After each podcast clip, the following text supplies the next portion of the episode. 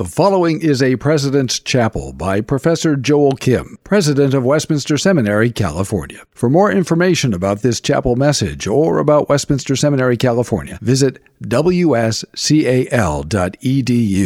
or call 888 480 8474. wscal.edu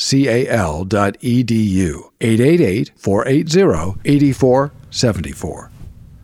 Well, friends, thank you for joining us in this, our first um, morning devotion for the spring semester of the academic year 2021. As you can see, we are beginning this semester again online. We're unable to open up as a campus at the moment, but we're prayerful, and we ask you to join us as well in praying that the circumstances change quickly so that we can bring the students back on campus well. We look forward to seeing you on campus joining us for our chapel times and fellowshipping with you as well. There are a few other couple things that I want to share with you about what's going on on campus. We just completed our January modular courses, which meant that many students joined us online throughout the country and even throughout the world to take some of the courses that we had. We're so grateful for the professors who are here teaching with us as well as the students that joined us. And today is the first day of the spring semester, as I mentioned earlier, with 12 new students joining a, a, um, uh, over 100 students that are already here. And we look forward to having a good semester, encouraging one another, teaching one another, and sharpening one another for kingdom service as well. One last bit of news, which is very good news for us, is that we've been praying for and waiting for Dr. Nick Brennan to join us for some time. And I can tell you, he is now here, having gone through a couple weeks of isolation. He's now joined us on campus. Uh, uh, to teach the students and also fellowship with us. We're grateful that he's here. We're grateful for the Lord's provisions, and not just for Nick, but for all of us. We're so grateful that the Lord has led us thus far. Many of us are in a reflective mood and mode as we begin our new year, and I want to draw our attention to Philippians chapter 1, verse 18 and following this morning. Philippians chapter 1, verses 18, second half of that verse, until the end of verse 26, where the Lord declares, Yes, and I will rejoice. For I know that through your prayers and the help of the Spirit of Jesus Christ, this will turn out for my deliverance, as it is my eager expectation and hope that I will not be at all ashamed, but that with full courage, now as always, Christ will be honored in my body, whether by life or by death. For to me, to live is Christ, and to die is gain. If I am to live in the flesh, that means fruitful labor for me, yet which I shall choose I cannot tell.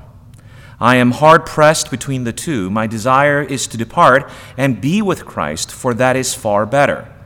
But to remain in the flesh is more necessary on your account. Convinced of this, I know that I will remain and continue with you all for you progress and uh, for your pro- progress and joy in the faith, so that in me you may have ample cause to glory in Christ Jesus because of my coming to you again. So far, the reading of the word.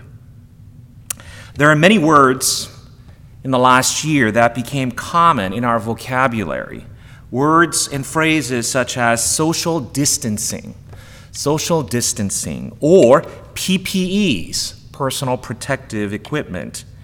Asymptomatic, I'm not exactly sure if I've ever used that word before.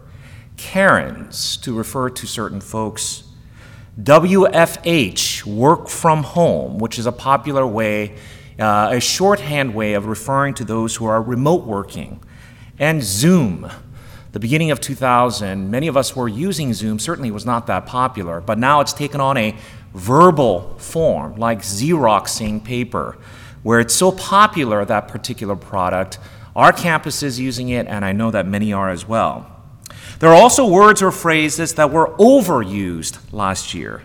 Words and phrases such as the new normal.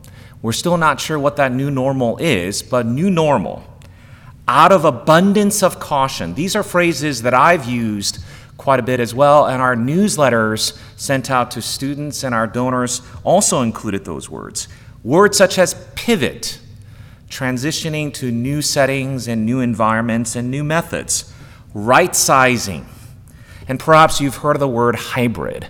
Um, hybrid is now used for almost everything, and it can refer to multiple formats, but certainly we've used that word quite a bit here as well as we pivoted to a new form of delivery system for our educational model here. But there is one word that I think needs to be retired at some point, and I'm not exactly sure if you use them.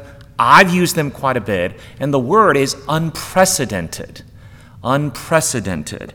Everything is unprecedented at the moment, where there is no precedence for the kind of pandemic, the difficulties that people are facing, the national discussions and challenges, as well as many other local challenges in our churches and our families as well.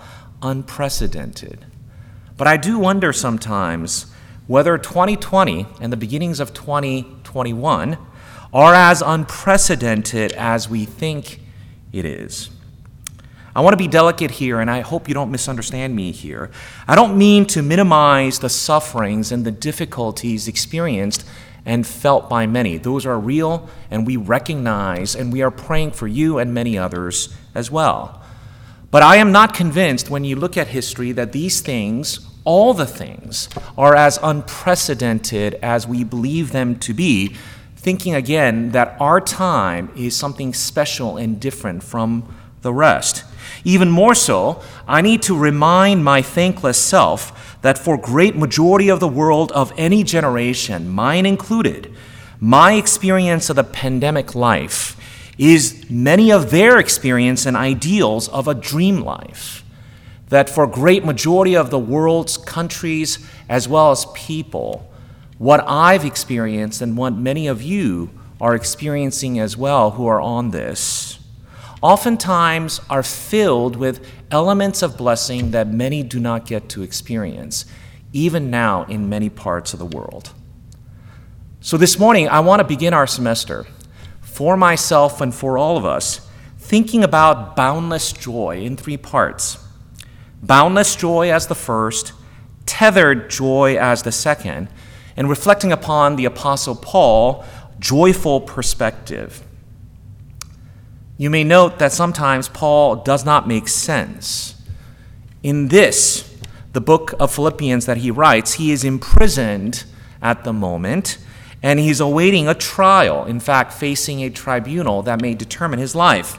Even the section before is an indic- indication of the kind of character Paul is, where we are told through the lips of those who are bringing information to Paul that many are attacking Paul outside, attacking him for sitting in prison, attacking him for not being as powerful or perhaps as much of a leader as others are, simply being attacked and stabbed in the back for the ministry that he's engaged in. And in fact, this is no isolated incident for Paul either.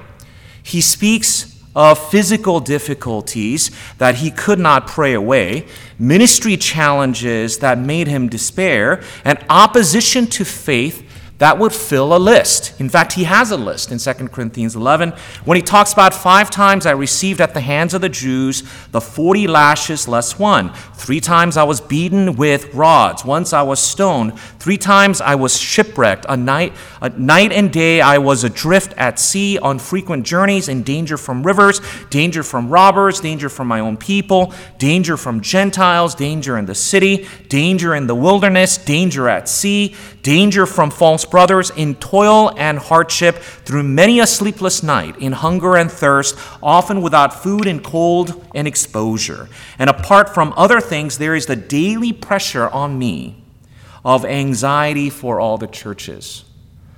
I read the list in full just so you have the impact of what Paul experienced.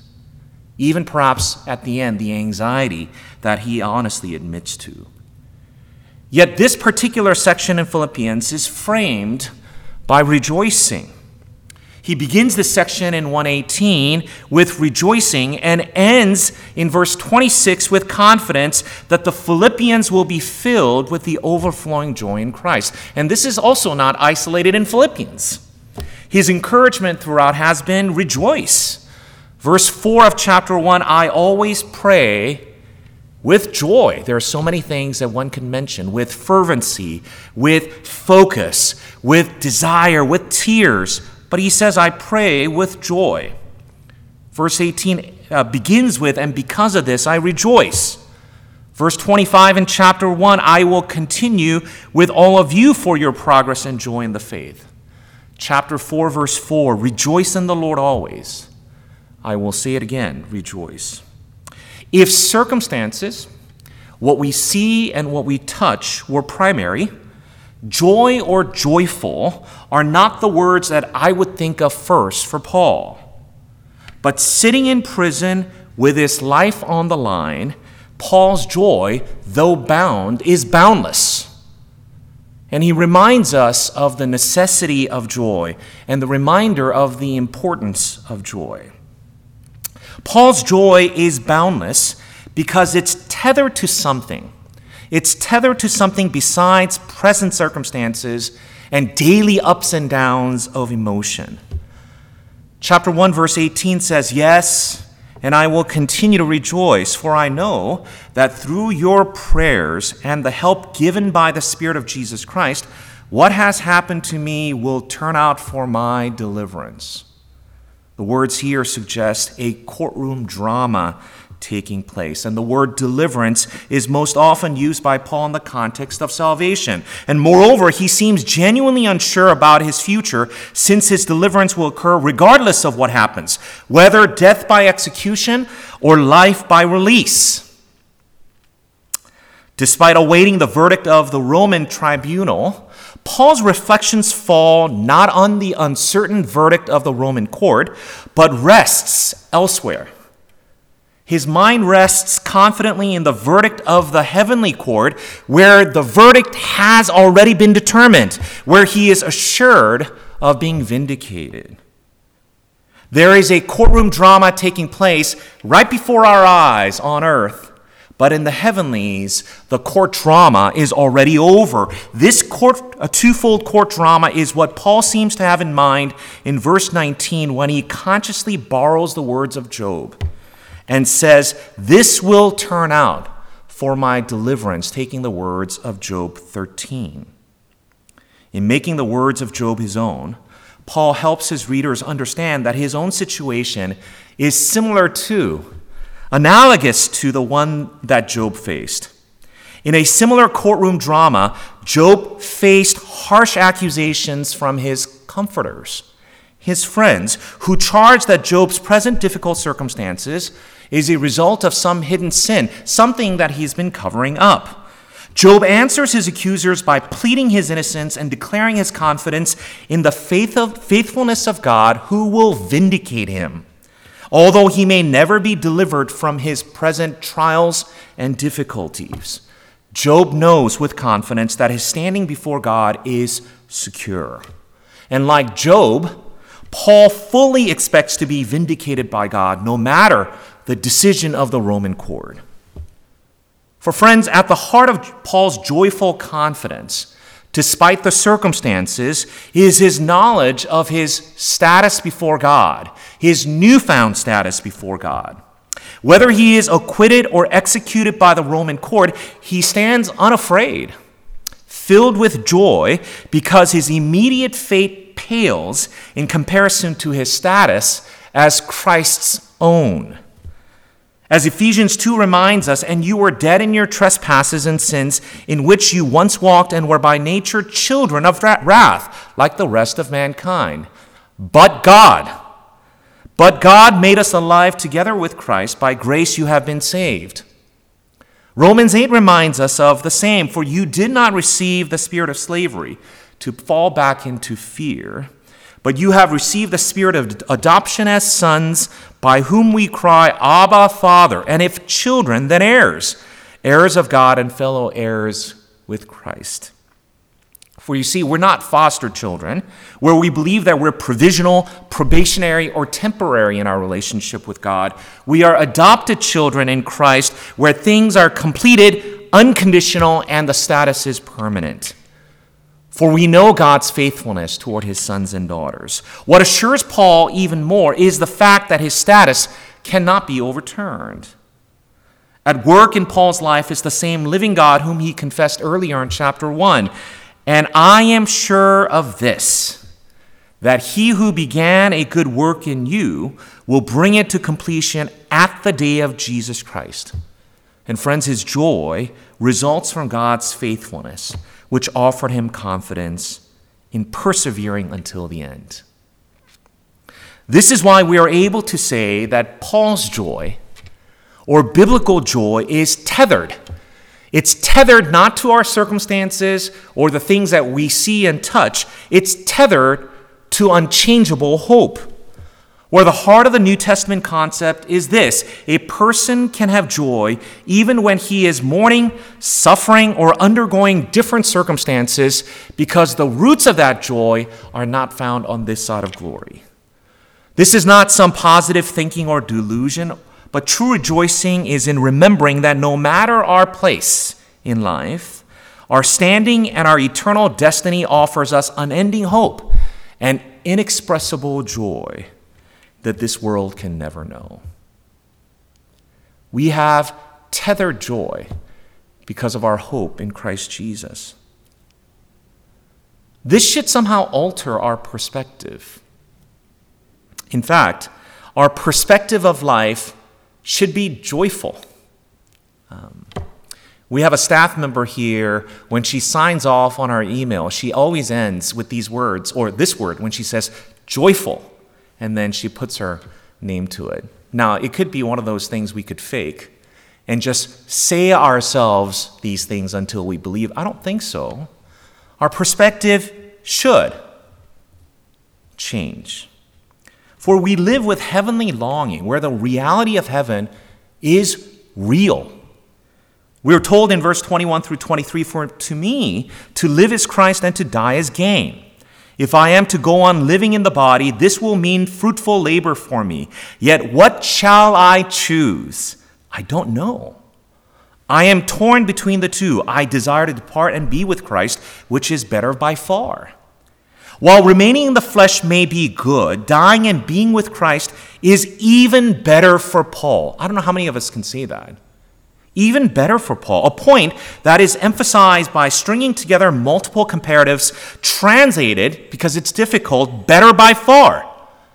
It's better by far because he desires to realize his lifelong dream. For those of us who are in Christ Jesus, our dream of being with Christ.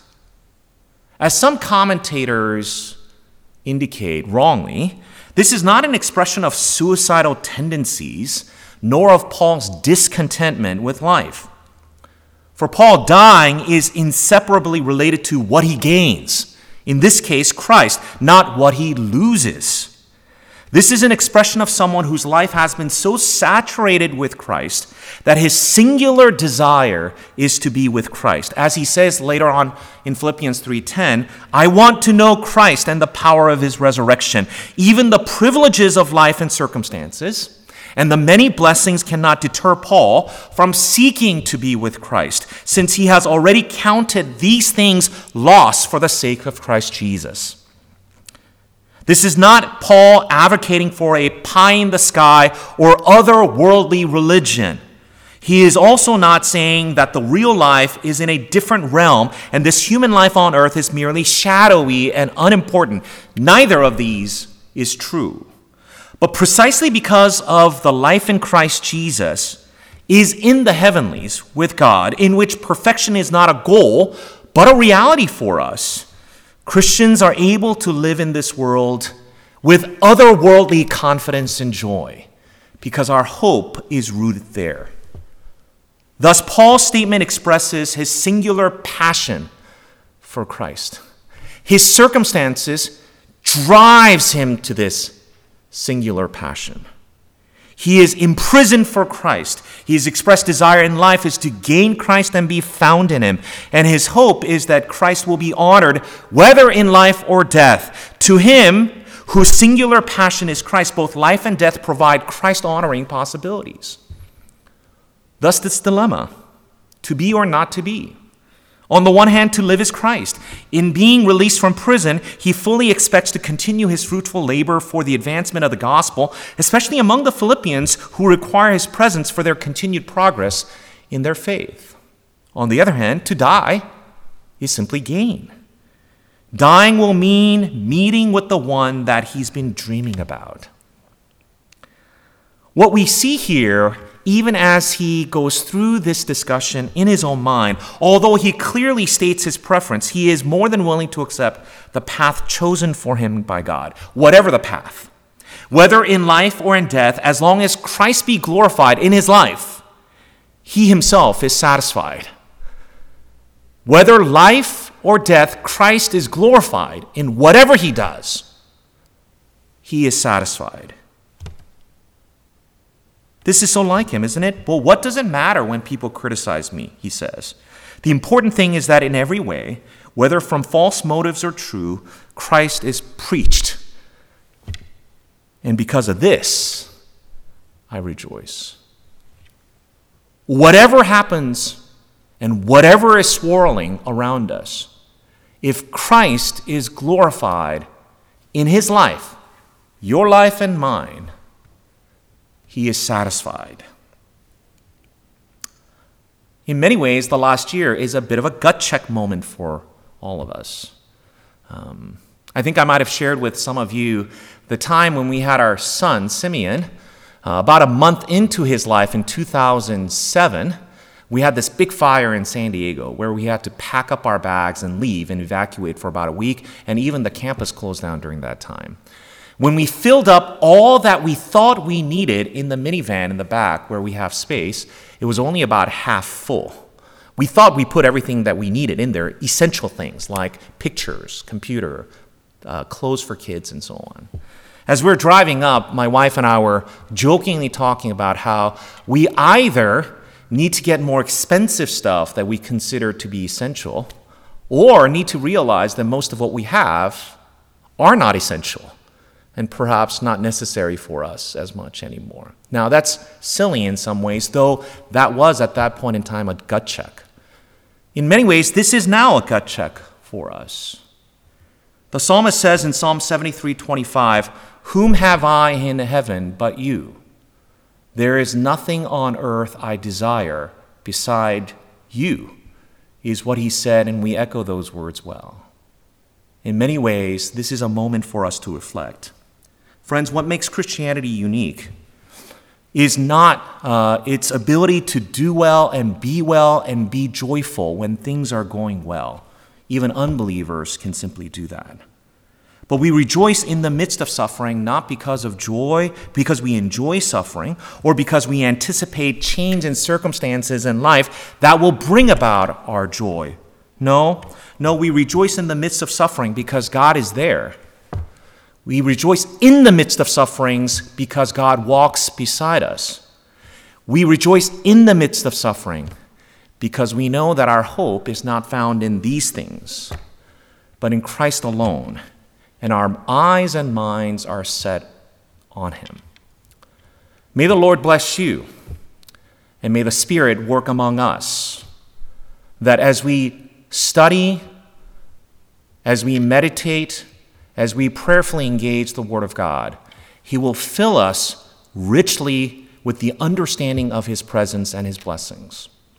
That we are indeed able to say, as long as Christ be glorified in me, in us, in this institution, and in your families and churches, that we are satisfied and that we are joyful because of Him.